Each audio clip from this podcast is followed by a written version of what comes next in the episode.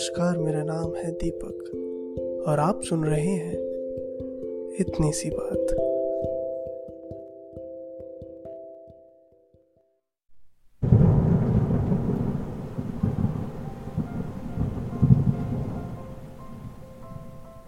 आज फिर तुम याद आए। आज फिर तुम्हारी बातें याद आई। कभी कभी मन करता है कि ये सब कुछ छोड़ छाड़ कर निकल जाऊँ मैं पहाड़ों में, एक बस्ते में कपड़े, एक डायरी और एक कलम। ये सब लेकर निकल जाऊँ मैं दूर कहीं गुमनाम सी जगह पर, पहाड़ों की गोद में। बिना किसी को बताए, चुपचाप, अकेला।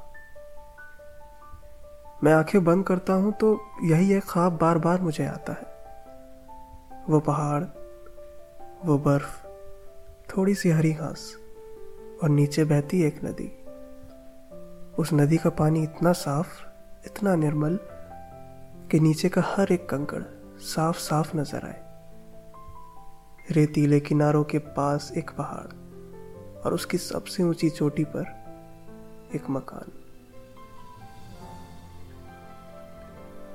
धूप की किरणें नीचे नदी से टकराती।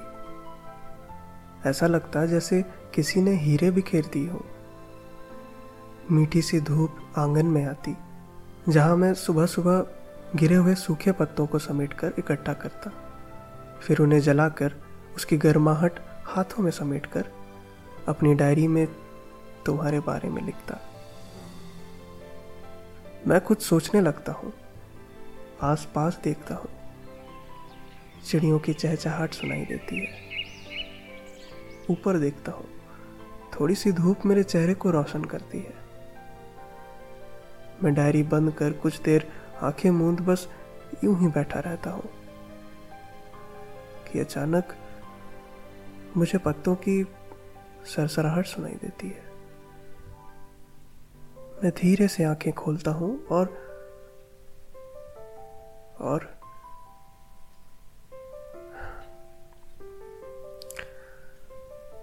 मैं लिखते लिखते रुक गया हूँ और सोच रहा हूँ, ये वो कल्पना नहीं है, ये हकीकत है। क्या मुझे लिखना चाहिए कि आगे क्या होता है? कहीं मैंने लिख दिया और वो सच ना हुआ तो? या शायद ऐसा कभी होगा ही नहीं, क्योंकि मैंने लिखा ही नहीं। लिखना भी तो मैंने तुम्हारे जाने के बाद शुरू किया था। शायद मुझे डर था कि कहीं मैं भूल ना जाऊँ। दरअसल मैं भूलना चाहता भी नहीं, या शायद इसके अलावा कुछ और याद रखने लायक किस्सा मेरे पास है ही नहीं। आपको लगता है अगर आप कुछ चाहते हो और वो किसी को बता दो तो फिर वो कभी सच नहीं होगा। मैं नहीं मानता। मगर कभी कभी मान लेता हूँ। और इस वक्त यही मान रहा हूँ। इसलिए आगे क्या होता है, वो मैं नहीं बताऊँगा। और शायद यही अच्छा है, यही सही है। अगर बता दिया तो शायद ये कहानी तुम्हें अच्छी ना लगे। शायद इसके किरदार तुम्हें अच्छे ना लगे। या शायद?